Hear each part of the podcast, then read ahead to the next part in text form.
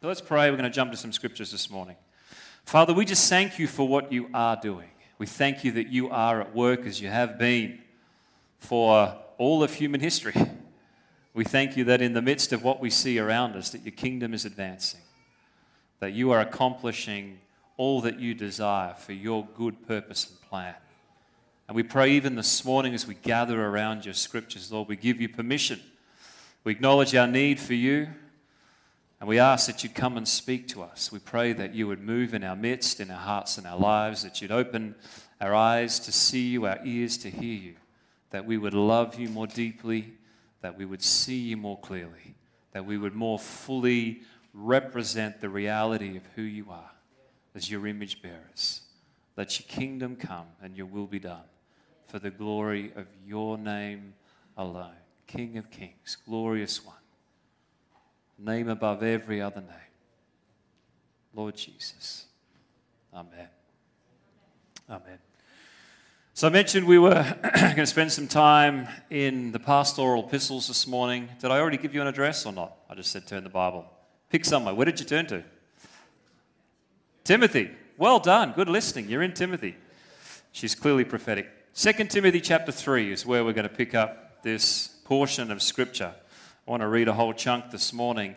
Remembering, as I said earlier, these are all of Scripture is, of course, incredibly significant for different reasons. But I love these couple of letters, these two letters that Paul writes to Timothy. And he writes not specifically or overtly to write letters of theology, although there's wonderful theology in there. They're written with a tenderness. They're written with a concern, with a, a love and a passion for this young man that Paul had literally fathered in the Lord, his spiritual father. And he writes this letter in particular at the end of his life. He's looking back at his journey and he's preparing Timothy for both what Timothy would face, but the, the acknowledgement that he wouldn't be around forever. In fact, he, he says, I've finished my race. I'm right at the end. The, the crown of glory is in sight.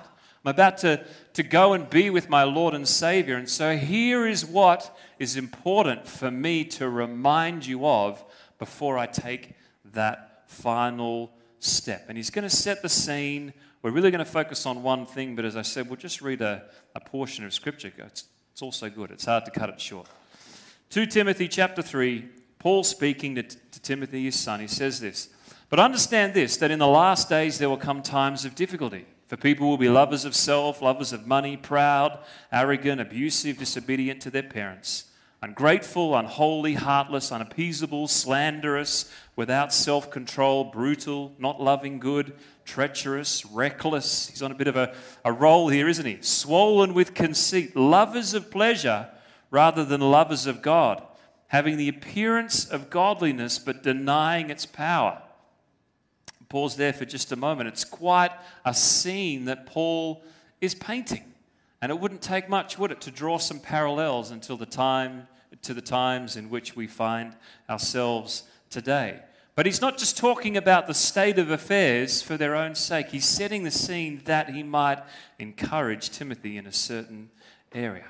Let's jump down to verse 10. He talks about some specific examples there that we'll pass over just in the interest of time. But after setting that scene, verse 10, here's his instruction to Timothy. He says, You, however, have followed my teaching, my conduct, my aim in life my faith, my patience, my love, my steadfastness, my persecutions and sufferings that happened to me at Antioch, Iconium, Lystra, which persecutions I endured, yet from all of them the Lord rescued me. Quite another list, isn't it? And we're going to come back to that portion of Scripture in just a moment. But to go on, it says, Indeed, all who desire to live a godly life in Christ Jesus will be persecuted. While evil people and impostors will go on from being bad to worse, deceiving and being deceived. But as for you, continue in what you've learned and have firmly believed, knowing from who you've learned it and how from childhood you've been acquainted with the sacred writings which are able to make you wise for salvation through faith in Christ Jesus. For all scripture is breathed out by God and profitable for teaching, for reproof, for correction, for training in righteousness, that the man of God might be complete, equipped for every good work. Isn't that an incredible thought? that God has given us everything that we need to be equipped for every good work. And it's found in His Word, it's not found in your social media feed. Who would have thought? Surprise. It's not even found in your favorite podcast or listening to your favorite preacher. Nothing wrong with those two things. But if we want to be equipped, we've got to know where our equipping comes from. And it comes from His Word. We've got to be lovers of His Word. We've got to people, be people who are reading His Word, who are allowing His Word to read us. And then just one more portion here, and we'll come back to what our main focus is this morning. Verse 4. He then says, having set the context, having reminded and exhorted Timothy, he says, I charge you therefore in the presence of God and of Christ Jesus, who is to judge the living and the dead, by his appearing and his kingdom, preach the word. Be ready in season and out of season, reprove, rebuke, exhort with complete patience and teaching. And he'll go on to talk about I've run my, I've run my race, I fought the good fight. And effectively, here's the baton, Timothy, you go for it. And I mentioned that portion just to, to really bring the, the second parenthesis in this portion of Scripture because he's, he's setting a, a troubling, a somewhat troubling scene. He's saying there will be difficult times. You will face persecution and opposition, but here's how you're to respond ultimately. It doesn't say, so, you know, go and find a little cave and a little hole that you can hide in, pray that the apocalypse will pass you over give up. He says, no, even more so when you see these things happening, when there's stuff happening around you, I charge you, and it's quite a charge, isn't it? In the presence of the living God. All, all the heavenly hosts effectively bear witness. I'm charging you, preach the gospel. Don't give up. Keep going. There is a purpose for you to accomplish, there is a race for you to run. It does not matter what it looks like in the natural. Keep on keeping on. And I am charging you to never give up in what God has called you to do. That's probably a moment for an amen. Thanks, Anne. I'll take that from the front seat. So we have the, the setting and we have this final conclusion, but I want to jump back into this middle portion and say, well, what is it then that can sustain us? What is it that can get us from A to B? From the difficult, troubling scenarios, from the challenges Timothy would face, through to this incredible call to never stop, to never give up, to, to preach and proclaim the gospel, to fulfill the call that was on his life and is upon your life and upon my life. And for me, the key for us here and our focus this morning is back in chapter 3, verse 10. This is the first thing he says. He set the scene. Let's read it again. Verse 10. He says, You, Timothy, you have you've seen and you've followed my teaching, my conduct, my aim in life, my faith, my patience, my love, my steadfastness, my persecutions, and my suffering. You've, you, Timothy, you've seen how it is that I've lived my life. You've seen my proven character. And I want to talk this morning about the need and the importance and the priority of being a people of character. You see, what's interesting to me in this passage of Scripture is not just what's there, it's what's not there. Remembering this is the Apostle Paul, this, this is a man who was used arguably in greater ways than almost anyone else throughout Scripture. A man of great wisdom, a man of incredible impact in the ministry. I mean, he'd seen revivals, he'd seen whole regions come to faith in the Lord Jesus Christ. He'd seen incredible miracles. He was so anointed, they're taking his sweat cloths, and the demons are, are trembling at the sight of his, his sweat cloth. It's almost like so much of the presence of the Lord is just seeping out of him. And yet he'd also endured hardship. He'd been in prison on many occasions, many different times. Like he'd seen the highs and the lows, but he'd seen incredible success. And as he's encouraging Timothy, as he knows Timothy is going to face difficult and challenging times, here's what he doesn't say. He doesn't say, Timothy, learn from my patterns of ministry. Learn from my success. See how successful my ministry was. See how many people I raised from the dead. See the, see the, the great giftings that God has used in me. I mean, all of those things are important. But he doesn't point Timothy towards his giftings, does he? He's saying, Timothy, here's what you need above all of that. You need to be a person of character. Here's what's important as I look back at my life. If you're to endure the hardships, if you're to fulfill the call that God has for you, here's what you're going to need. Here's the most essential item is you need to be a person of character.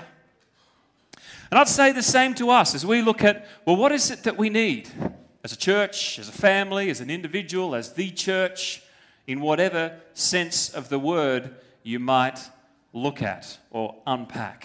I suggest many of us would say, What is it we need? Well, we need greater resources, we need greater influence, we need greater anointing, we need greater power. Most of us would go to something that was associated with the giftings. And certainly there's a sense that all of those are true. I'm not saying they're bad, but there's something that we need more than any of those things if we're truly to endure if we're truly to accomplish the call that God has on our lives. And it's this we must be a people of character. We must. Must be people of character. I was listening to a, a particular podcast this week. I have, uh, is this mic all right, by the way? It's in the middle. Just give me a yell if I need to switch over. I have a, a whole different swag of podcasts that I enjoy listening to at different times, having commutes in and out of town each and every day. But I happened to be listening to this one podcast this past week. It was a guy by the name of Scott Sauls. He's a pastor and preacher from the US, and he was just sharing, he's written a couple of great books, sharing his journey in ministry and some of the most pivotal moments that shaped the way that God has used him. And God has used him in some, some great ways in the particular uh, church planting space and some of the things he's accomplished. And he said one of the pivotal moments in his journey with the Lord was the time that he spent. He spent five years working at a church in the US under a guy called Timothy Keller. Who knows Timothy Keller? Most of us know he is a, a great Presbyterian brother who God used um, and continues to use. He's still alive today. Um, in New York City, he's the father of a, church planting, urban renewal movement. He was voted, of all things, I don't even know how you get this, but on the, the Fortune 50 list of the greatest leaders in the world, 50 greatest leaders, is the only Christian or preacher to, uh, to be voted and given that honor, which, of course, someone like Timothy Keller just tends to brush off. He's not there for the fame, he's not there for the fortune and what he can get out of it. But God's really used Timothy Keller in incredible ways. So, this guy, Scott Sauls, who I was listening to, he said, I had this desire to go and to learn from him. How, how is it that you can have an impactful ministry? I'd seen the fruit of his ministry. I'd seen this incredible church planting, hundreds of churches planted. I've seen, you know, in an urban environment, just the, the flourishing of God in that particular um, neighborhood. He said, I loved his preaching. I'd, I, I, think he's one of the most anointed preachers, this guy was saying, that I've ever come across. I wanted to sit under his ministry. I wanted to just get a sense for, you know, what, what was it that made him tick? And the interesting observation he made is in this five year period, he said, I went there trying to learn about the gifts. But he said, the thing that far more impacted me more than anything else in the five years that I spent working for Tim Keller and walking a close journey with him was his character. He goes on and he describes, he said, there was no one that he's come across with a greater personal integrity.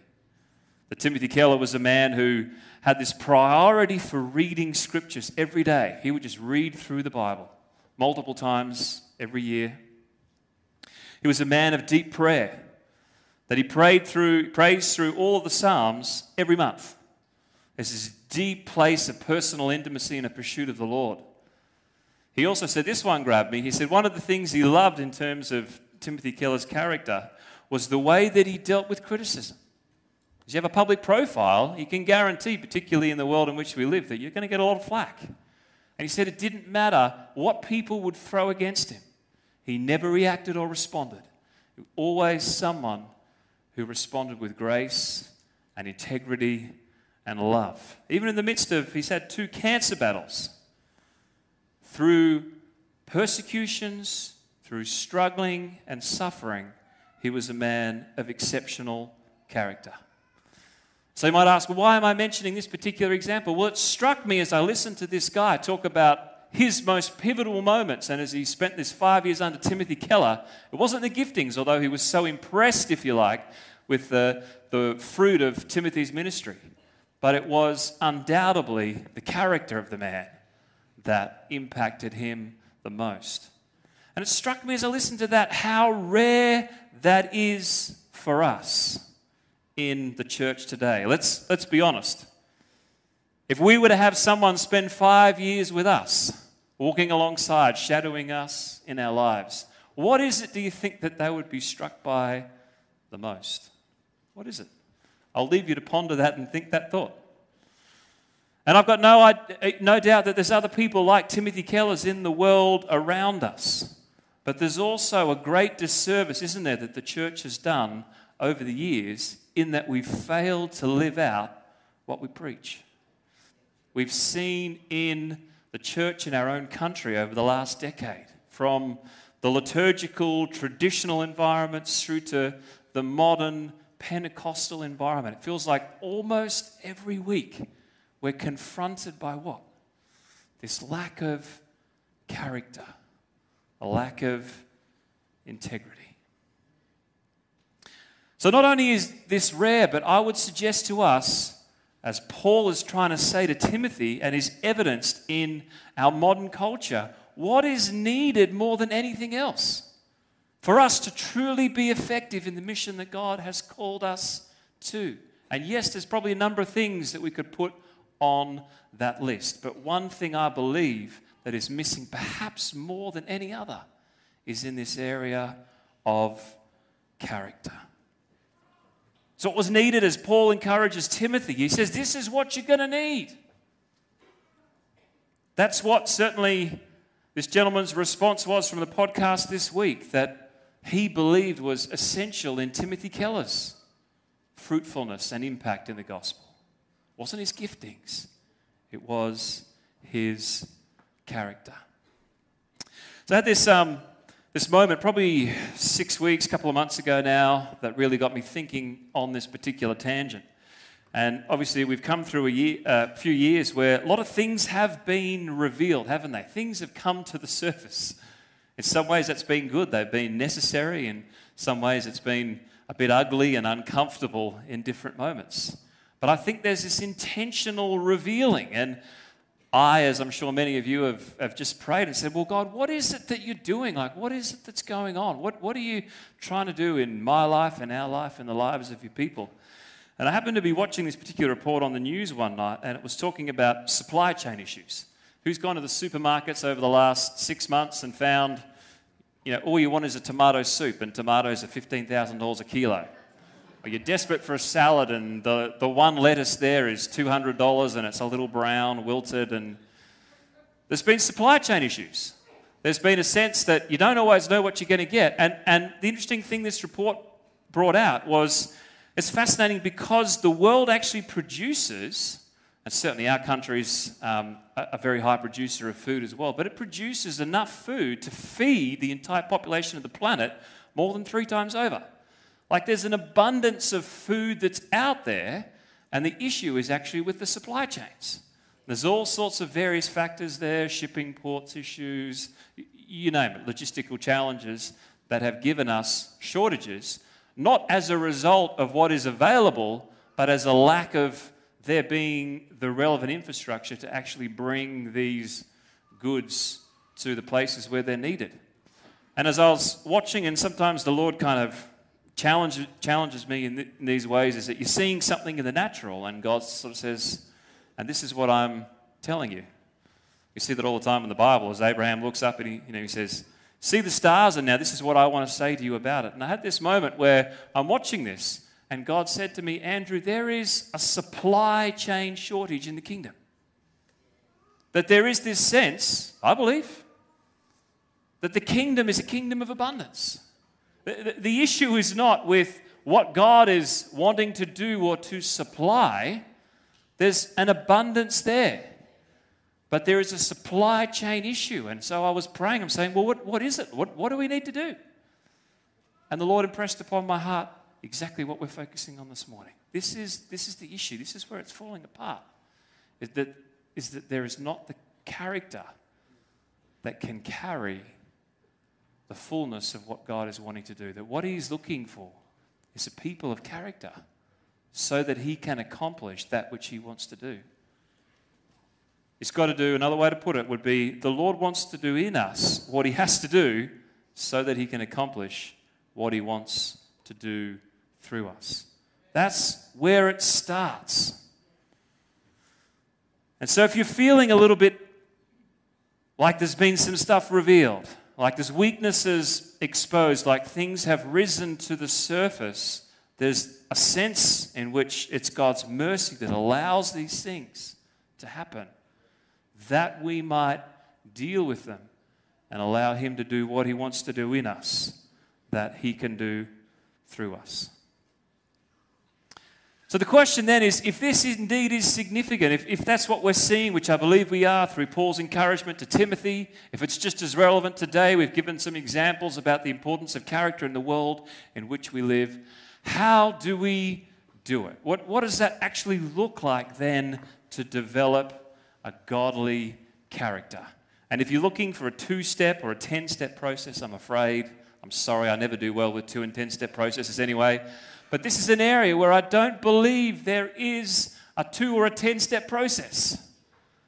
See, character is something that is developed over time and is perfected in the midst of a process. Why is it that we see throughout Scripture this picture of God calling people? We can look at the Abrahams, the Josephs, Moses, David, even Paul himself. There's this call of God, and then there is this perfection that takes place in the midst of a process. Sometimes it's 10 years, sometimes it's 20 years, sometimes it's 30 years until we see the fullness of that promise. Why is that? It's because God's not just interested in what we do, it's not just the fruits, He's interested in how we do it. Everything in the world points us towards the externalities. Everything in the kingdom points us inward towards our character. So it says in 1 Samuel man looks to the outward, the Lord looks to the heart. It's to the heart. That's what he's interested in. Why don't you turn with me to the book of Revelation, and we'll bring this to a close here this morning. Revelation 3, verses 1 to 6. This is Jesus' report card to the churches. And he writes to this church, known as the church in Sardis. He says this to the angel of the church in Sardis, writes, the words of him who has the seven spirits of God and the seven stars. And this is the phrase here. Jesus is looking in. He says, I know your works. All of us should be getting a little bit nervous right about now. Standing in the presence of the Lord, and he says, I know your works. Oh dear. We might be in a bit of trouble. He says this You have the reputation of being alive, but you are dead.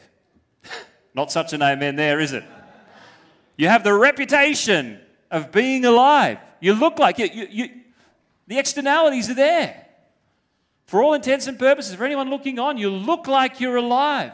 But here's the problem you peer beneath the surface, and I'm examining your words, and all there is is death.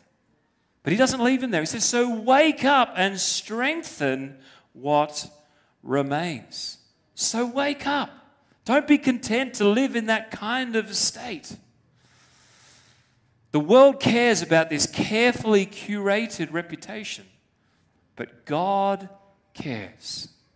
Not just about what you do, but who you are. This is where it begins. And that's my message, that's my encouragement. That's the invitation, not for condemnation this morning, but an invitation for us to look within. You see, I don't hear many people these days crying out for character. It's kind of one of those prayers that very few would be bold enough to pray, isn't it? But like you never pray and ask the Lord for patience, right? Because you know what He's going to give you. He's going to give you some opportunities to practice patience. I think we're very happy at times to cry out, Well, Lord, you know, increase my influence, fill my desires, do whatever you have to do to make me famous. We're far less likely to say, Lord, would you search my heart? Would you examine my works? Would you show me not just my reputation, but what is it that's going on beneath the surface? Strengthen what remains, and may we be a people like Paul is encouraging Timothy that can stand in the midst of a world that's gone a bit crazy. May we be people like Paul who can look at those younger than us that we're raising up and say, Look at me, look at my life. Look how I've endured trials. Look how I've kept the faith, I've persevered. To be a witness to Christ's character in a world. How is it we cut through? How is it we ensure we run the race without falling short? How do we fulfill that call effectively that Paul gives so powerfully to Timothy? There's difficult times, but don't give up. Keep going. Preach the gospel.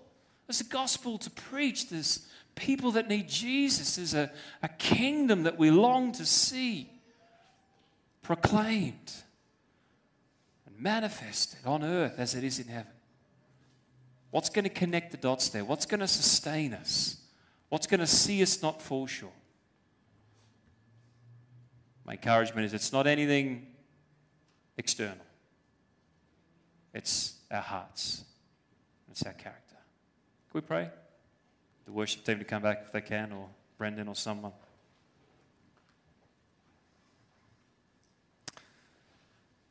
Just in your private moment there with the Lord, let me ask you this question. If people spend a day with us,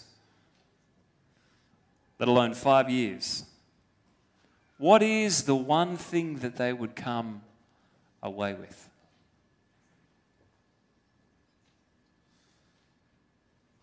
If we were a people who were as bold as Paul to say, as he says to Timothy, look at my life, look at the way that I live, the way I conduct myself, the way that I stand in the midst of trials the way that I've endured and persevered, the way that I've passionately pursued God in the secret place, the way that even when people have come against me, I've acted with love and grace and mercy and kindness. If we were to invite others, because they are, they're looking and examining at the way we live our, live our lives. What is it that we would be proclaiming.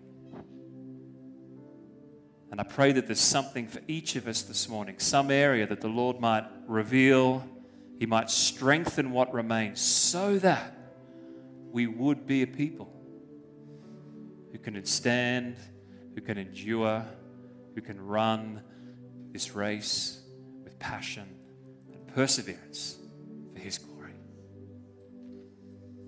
So, Father, we just thank you for these incredible stories, accounts of the power of character. We thank you for the Apostle Paul's witness as he encourages Timothy to, to look at his own life, to look at his character. Lord, we thank you for, for Timothy Keller and the many others that we could look at and whose lives we could examine. Those alive today, those saints of the last few thousand years who've stood strong, who've endured, who've persevered, who've prioritized the things that matter, those people of character. And Lord, I pray that we would be encouraged to model our lives upon their example. Lord, I ask for a boldness today to pray, not just a prayer of God, increase your anointing on our lives, increase our giftings. But to pray this prayer Lord, do whatever you need to do to develop our character. Examine our works, search our hearts. Show us, Lord, everything that is not pleasing in your sight. That you might come and do the work that you need to do in us in order to accomplish all that you need and desire to do through us. We pray in Jesus' name.